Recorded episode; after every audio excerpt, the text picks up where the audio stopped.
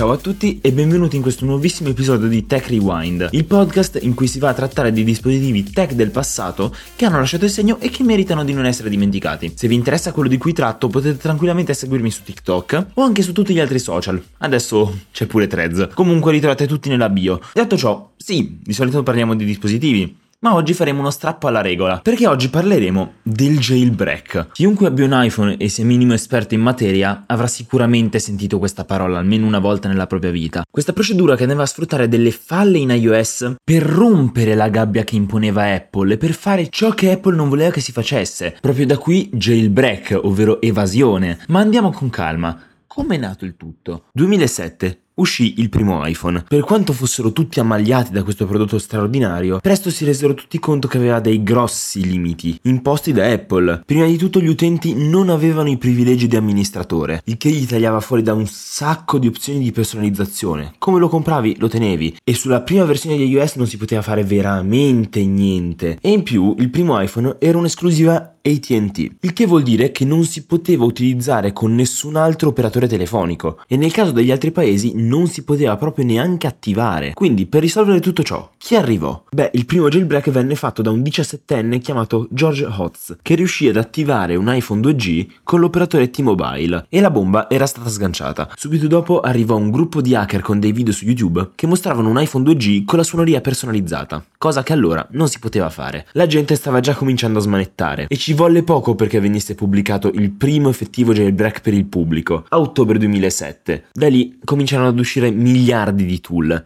praticamente uno per versione, ed Apple non faceva il tempo a rilasciare un aggiornamento che già c'era il jailbreak per quello successivo. Molti tool diventarono famosissimi per quanto fossero semplici, il più famoso forse jailbreak.me, un semplicissimo sito internet che riproduceva graficamente la lock screen dei vecchi iPhone, che permetteva di jailbreakare il proprio dispositivo semplicemente facendo uno slide.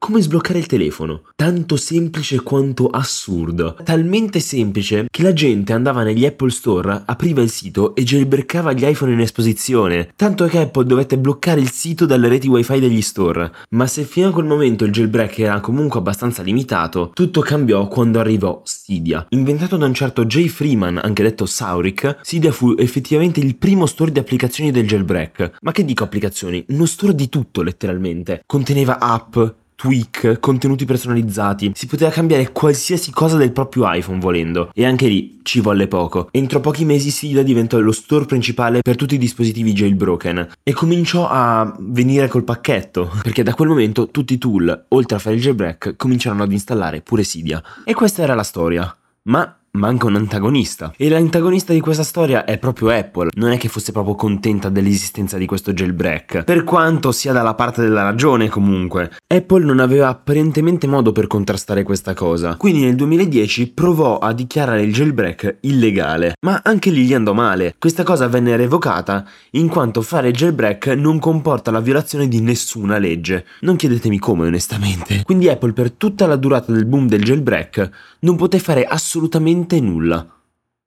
O quasi. Tra il 2017 e il 2018 cominciò il rapido declino del jailbreak. Declino causato proprio da Apple, perché da iOS 11 in poi cominciò pian piano ad aggiungere tutte quelle piccole funzioni che prima si potevano ottenere solo tramite il jailbreak, aggiungendo anche opzioni di personalizzazione all'iPhone, che era quello che mancava di più. E quindi fare il jailbreak cominciò ad avere sempre meno senso. Tant'è che ancora oggi si può fare, ma in quanti veramente lo fanno? Questo episodio lo realizzo in seguito al boom che ha avuto il mio video sul jailbreak che ho fatto proprio su TikTok, e in quel video ho letto centinaia di commenti di persone a cui ho praticamente sbloccato un ricordo. La gente manco si ricordava del jailbreak, come ho letto anche moltissimi commenti di gente che invece tutt'oggi lo fa e che c'è affezionatissima. Ma il fatto che certa gente che in passato ha fatto dei jailbreak se ne sia completamente dimenticata, direi che spiega moltissime cose, e alla fine Apple ancora una volta ne è uscita vincitrice. Personalmente non sono mai stato un grande fan del jailbreak, ne ho fatti nella mia vita, ma solo per rendere utilizzabili dispositivi vecchi. Non sono mai stato un fan della personalizzazione estrema, dell'aggiungere funzioni. Ho sempre apprezzato iOS puro così com'era, ma devo ammettere che vedere il modo in cui si poteva modificare il sistema tramite il jailbreak era abbastanza affascinante.